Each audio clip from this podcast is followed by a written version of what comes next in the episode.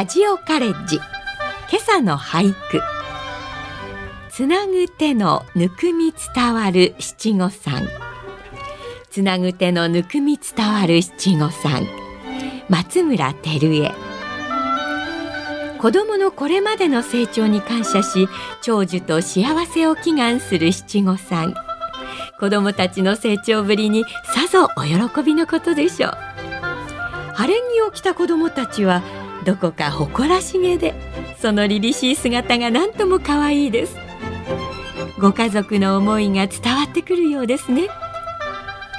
さて今朝の兵庫ラジオカレッジは落語家で僧侶のつゆのまる子さんのご出演で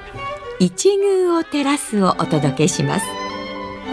今朝の講座は聴講生障害聴講生対象の課題番組です。聴講生障害聴講生の皆さんは講座を聞いて感じたことをはがき1枚にまとめ事務局まで提出してください。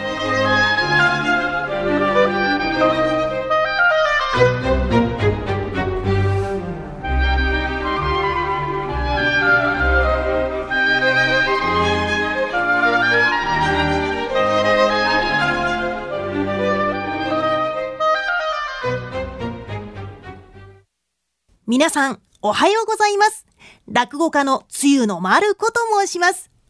はじめに簡単な自己紹介をさせていただきますと、私、現在35歳、兵庫県は尼崎市に暮らしております。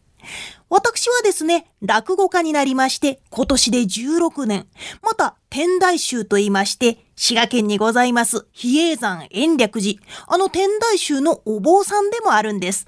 お坊さんになりましてから今年で10年になります。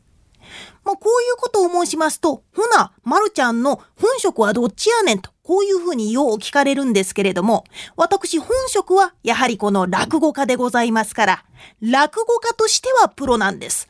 落語家としてはプロなんですけど、お坊さんとしては甘なんです。まあ、甘の甘さんというふうに覚えていただけたら嬉しいなと思いますけれどもね。まあ、しかしですね、なぜこういう変わった生き方になったのかと申しますと、まあ、もともと私が落語家になりたいなと思いましたのは、高校1年生の時でございまして、私ですね、ちっちゃい頃から劇団ひまわりに入りまして、まあ、子役、まあ、ドラマでちょい役とかをね、やらせていただいてたんですよ。で、そのうちに、この落語好きのね、両親の影響もありまして、落語というのは究極の一人芝居であるということが分かりましたんで、では、この落語家になって、これをね、自分自身の生涯の仕事にしたいと、こう考えるようになったんですね。そして一方、私がお坊さんになりたいと思いましたのも、この高校1年生の時なんです。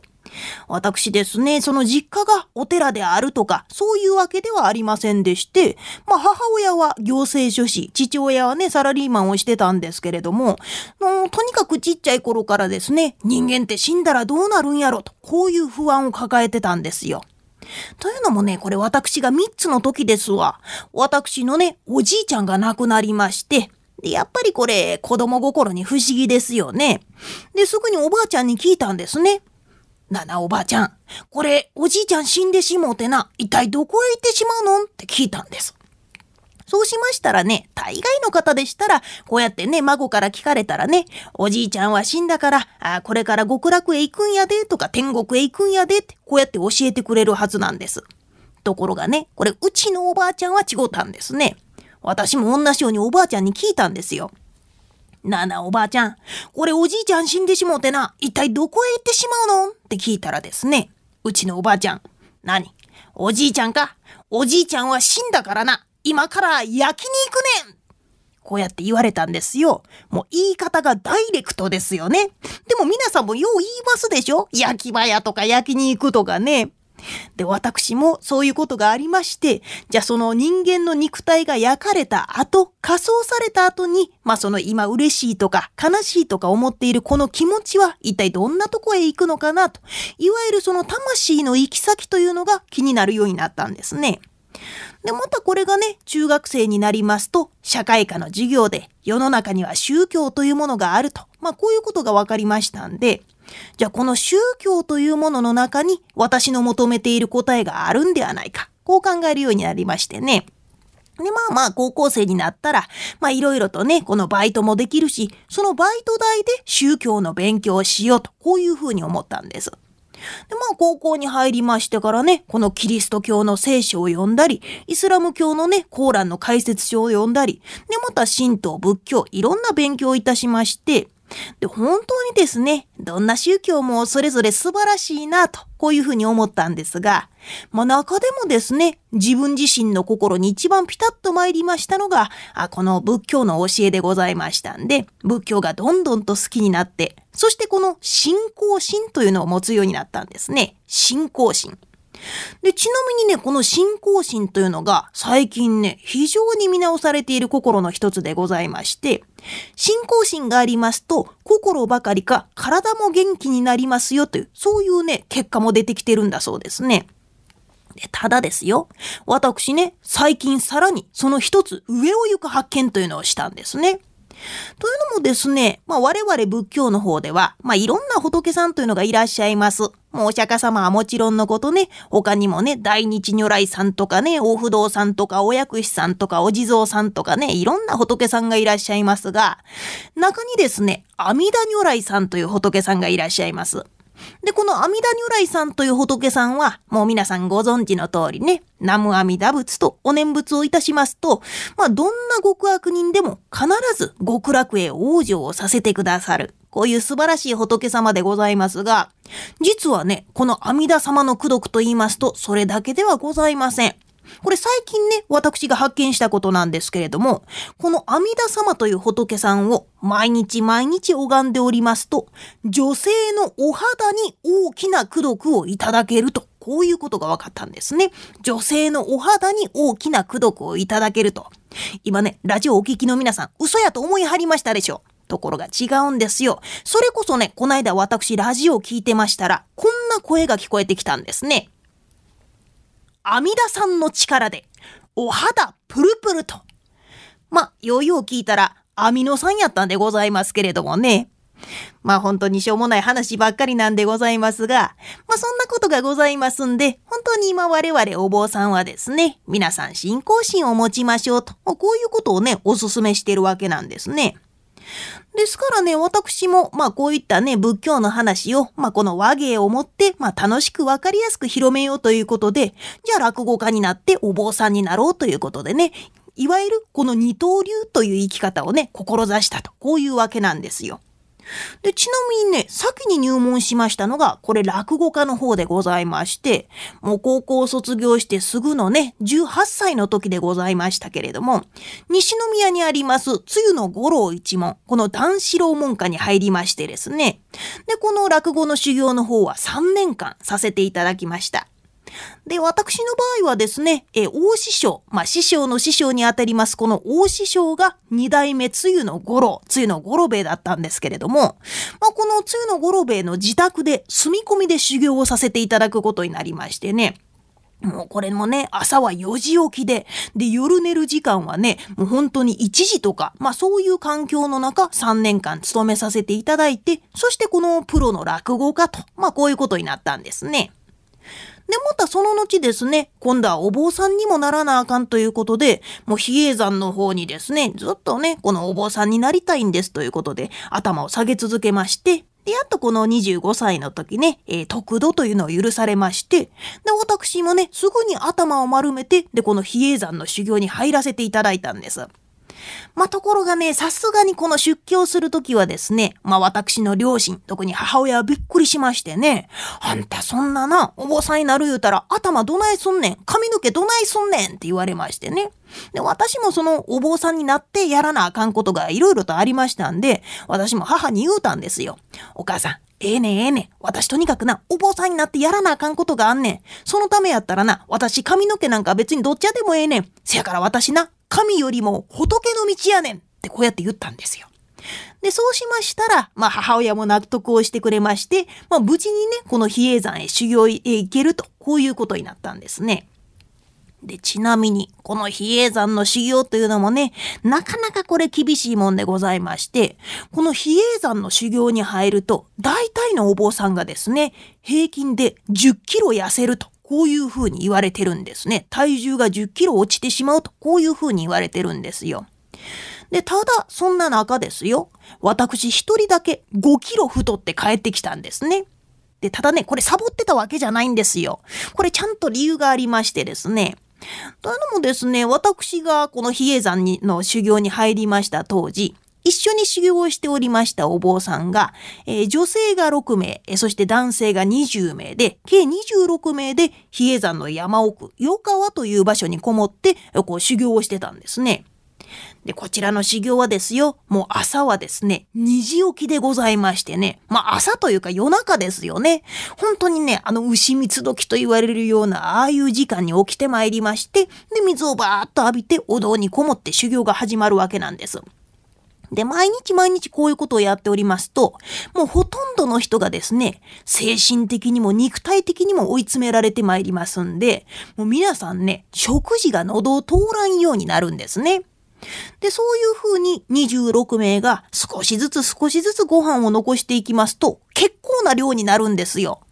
で、これもね、仏教的にはもったいないということになりまして、じゃあ誰か一人が食べなあかんと。で、そうなった時に私がたまたまこの食べる係というのに当たりましてですね。で、もう皆さんからどんどんどんどんご飯いただいて、もう多い時ですとね、1日最大5合食べてたんですね。もうゴンゴ言うたらね、お釜一杯分ですよ。あれをですね、3食に分けていただいてましたんで、もう本当にね、山降りる時にはね、5キロ太ってたんですね。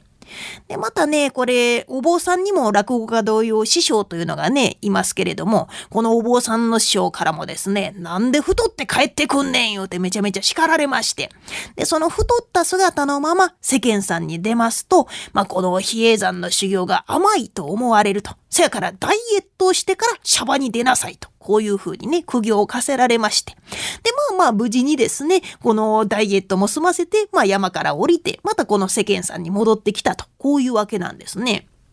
で、まあまあ普段はですね、まあこの仏教落語というのをね、え、メインにしながら、いろいろと活動をさせていただいてるんですが、まあやっぱりですね、普段このお坊さんの師匠から言われておりますのが、人さんにこの仏教のお話をさせていただく、また人様のために何か行動をさせていただくためには、まずは自分自身の私生活をよく整えるようにと言われております。仏教におきまして、利他行というね、他を利する行、利他行というものがございますが、この他を利する人様のために何かをするためには、まずは自分自身が整っていないと、そういう行動はできないと、こういうふうに言われてるんです。で、私もですね、ちょっとその私生活の話を申しますと、まあ私生活ではね、結婚というのをしておりましてですね、あの、旦那がいてるんですよ。あの、ラジオをお聞きの皆さんでがっかりされた方もいらっしゃるかもわかりませんけれどもね。で、まあまあ私のこの夫と言いますのがね、まあ同じくこの芸人でございましてね、この高砂市の出身でございます、大神楽曲芸師の蓬莱屋大二郎と申しますけれども、で、まあまあこの夫とね、もう結婚して、で、7年前にはですね、子供も生まれまして、まあお互いにね、家事育児を分担しながら普段はね、こう生活をしてるわけなんです。でもやっぱりね、これ甘さんやりながらね、この子育てをするって大変ですよ。いや、珍事件が起こるんですよ。というのもね、これ子供がね、あの幼稚園に入った時なんですけれども、大体いつもね、あの夫が子供の幼稚園の送り迎えしてたんですけれども、ある時ね、初めて私ね、仕事休みやから言うてね、子供幼稚園まで送ってったんですよ。そしたら幼稚園の先生がね、出てきはりましてね、おはようございます。いや、今日はおばあちゃんが、もうありがとうございますって言われましてね。私ね、その当時30歳ですよ。30歳でいきなりおばあちゃんに間違われたんですね。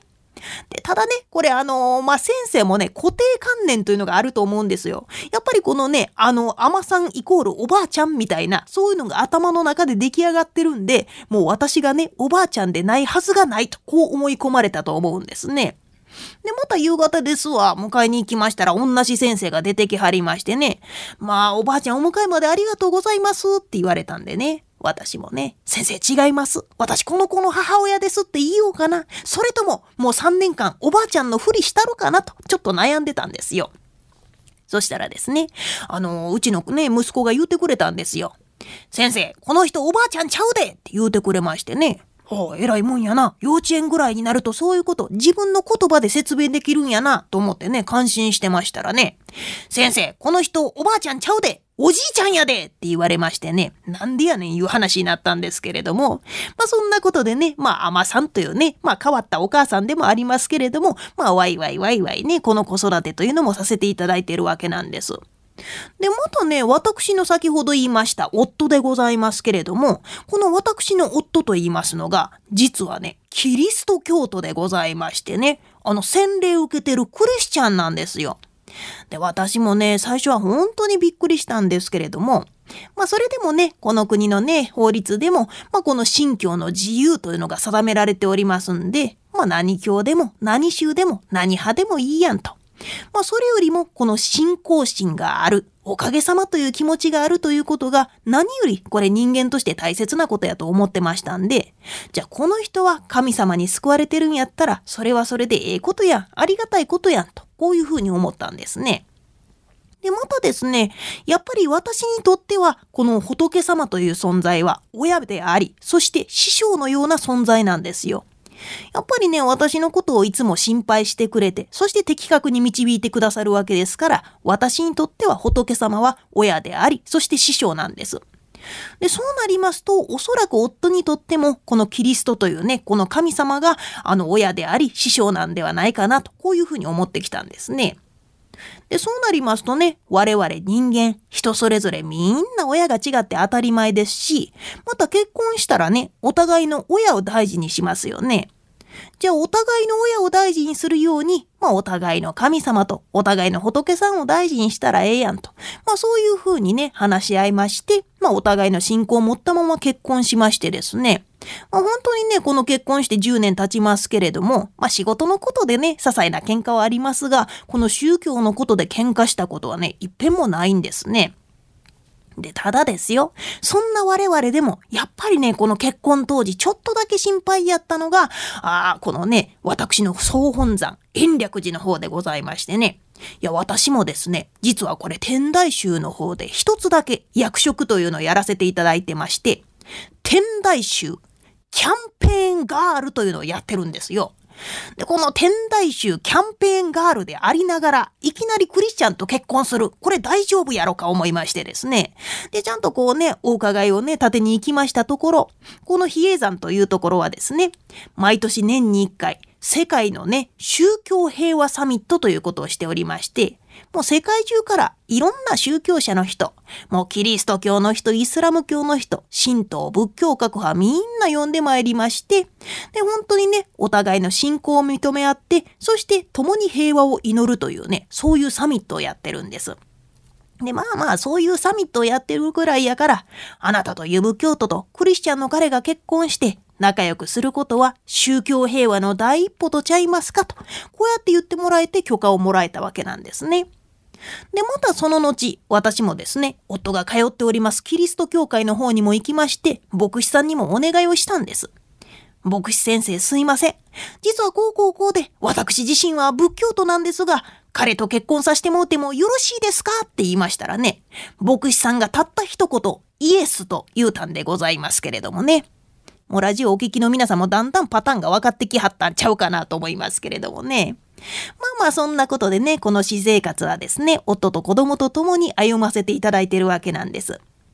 で、ただですね、やっぱりこの子育て中とは言いながらもですね、私の人生は自分自身が主役でございますから、この子育てと自分の夢というのを両立してやっていかなあかんわけなんですね。で、そうなりますとね、えー、私のこの、まあ、お坊さんとしてのね、まあ、目標、目的というのが、この自死をする方、自ら命を絶たれる方というのを一人でも多く減らしたいという、こういう願い、そして思いがあるんです。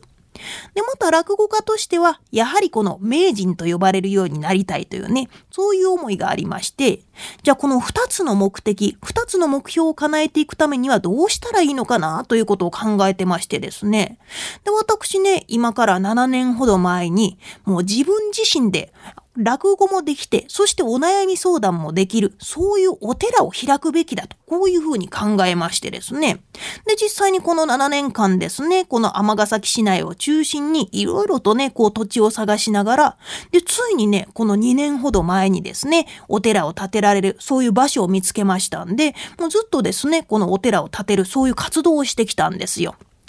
で、まあ、こちらのね、お寺がやっと今年の7月にね、解散ね、したわけなんですけれども、まあ、本来でしたらね、ほんまはね、去年中に出来上がってるはずやったんですが、まあ、このね、新型コロナの影響なんかもありまして、ですからこのね、ご寄進というのもなかなか集まりにくいですし、で、私自身もいろんなこの落語とか講演会が中止にね、なってましたんで、もう収入の方もですね、もう9割以上減ってしまいまして、本当にね、私ね、この住職になる前に無職になりそうな勢いやったんですよ。まあ、そんなことでね、なんとかね、このお寺をですね、立ち上げたと、こういうわけなんです。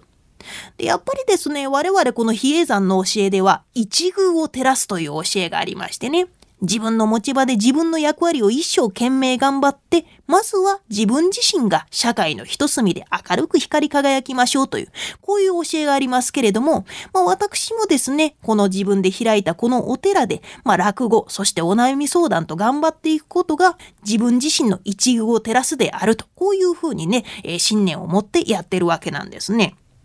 で、ちなみにこちらのお寺の名前ですけれども、道心寺という名前でしてね、道の心の寺と書いて道心寺と申します。で、この道心と言いますのは、まあ仏教全般における言葉でしてね、えー、悟りを求める志という、こういう意味があるんですね。やっぱりですね、今のこの生きづらい世の中、なかなかね、この志を持つということが難しかったり、また志を持ってもすぐに諦めてしまうというね、えそういう状況に置かれている方が非常に多いので、まあ多くの人のこの志というのを応援する、そういうお寺にしていきたいなというふうに思っております。で、ただね、この同心寺という名前もね、すぐに決まらへんかったんですよ。いや、私もね、その7年前から計画を始めたんですけれどもね、とにかくね、本当にお寺の名前が決まったのが、やっとその2年前ぐらいでしたんでね、それまであれこれあれこれ考えてたんです。そしたらね、ある時ですよ。私のね、先ほど言いましたクリスチャンの夫がね、言ってくれたんですよ。僕、今、マルコさんが将来建てるお寺にぴったりな名前思いついたでって言ってくれまして。で、やっぱりね、新しいことを始めるときはいろんな人の意見、自分の信頼する人の意見を聞いとかなあかんなと思って、どんなんどんなんちょっと参考にしたいから教えてって言うたんですよ。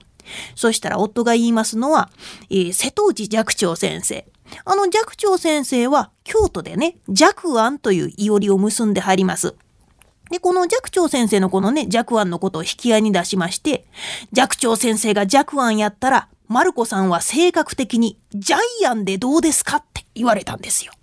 で、私もね、ちょっと待てと。そもそも、ジャイアンってどんな漢字書くねんって聞きましたら、ジャイアンのジャーが横島、ジャークのジャーですね。で、ジャイアンの E が威力業務妨害の E であると。で、それにいおりをつけてジャイアンにしたらおもろいんちゃうかって言うんですよ。で、またですね、このお寺というのは立派な山門、入り口のね、門というのがつきものですけれども、本当にそのお寺がジャイアンという名前になったら、山門の名前はドラえもんにしようと。そうやって言われましてね、速攻却下をね、させていただいたわけなんですけれども、まあそんなこともね、いろいろあったんですが、最終的にこの同心寺という名前に決まりまして、まあ今はですね、日々多くの人のこのお悩み相談、そしてね、毎月3日13、23と3のつく日に縁日寄せというね、落語会をね、開催させていただいてると、こういうわけなんです。まあ、とにかくですね、私がこのお寺で伝えていきたいことはですね、仏様というのは全ての人を肯定しているということなんです。あなたはあなたのままで OK ですよ。それでいいですやんって、こういうふうに仏様言ってくださってるんですね。落語という芸能もそうなんですよ。落語の主役になってる人というのはですね、完璧な人って誰一人いないんです。ちょっと間抜けなところがあったりね、いわゆるそのアホと呼ばれるね、そういう人たちがこの落語の主役になってるんです。そういうすべての人間を肯定しているのが落語という芸ですから、これも一つですね、仏教との共通点ではないかなと思ってるんですね。ですからね、本当に、まあどんな人もいろんなね、悩み苦しみがあると思いますけれども、やっぱりこの人間というのは悩むからこそ幸せになれるんだと私は信じております。なぜならですね、お釈迦様という方も私たちと同じように人生に悩まれた末に悟りを開かれた方だからなんです。どんな悩み苦しみにも必ず夜明けというものがあります。本当にね、心配しなくても大丈夫なんです。仏教の教え、八万四千通りの教えとね、昔から言われておりますけれども、たくさんの教えがあるからこそ、どんな悩み苦しみにも必ず仏様というのは答えてくださいます。毎日毎日ね、いろんな方がお寺に来られて大丈夫でしょうか？大丈夫でしょうかってね、皆さん私に聞かれるんですよ。で、とにかく私もですね、大丈夫です、大丈夫ですってね、力強く言うんです。なぜそういうふうに言うのかというと、私たちが昔から信じている教えを大乗仏教と言うからなんですね。今朝の落語家で僧侶でもある、つゆのマルコ先生のお話、いかがでしたでしょうか？つゆのマルコ先生は高校生の時には将来は落語家と僧侶になろうと決めておられたそうです。そこには死ぬことまで考えていた時期があり、それを救ったのが仏教、お釈迦様の教えだったそうです。高校卒業後、つゆの段四郎師匠へ入門され、落語家として古典落語や新作落語に取り組む一方天台宗の総本山である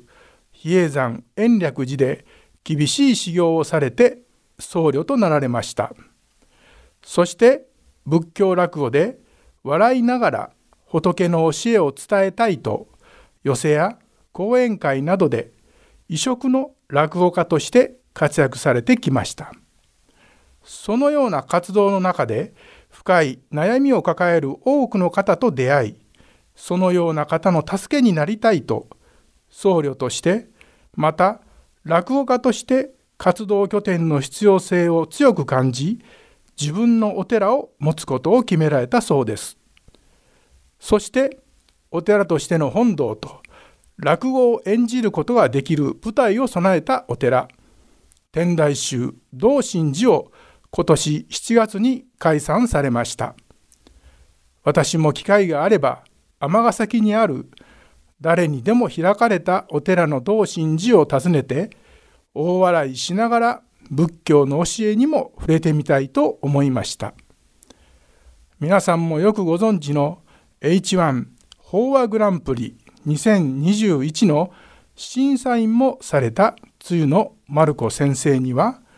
今後も落語家と僧侶の二刀流でのご活躍を記念いたしております。それでは今朝はこれで失礼します。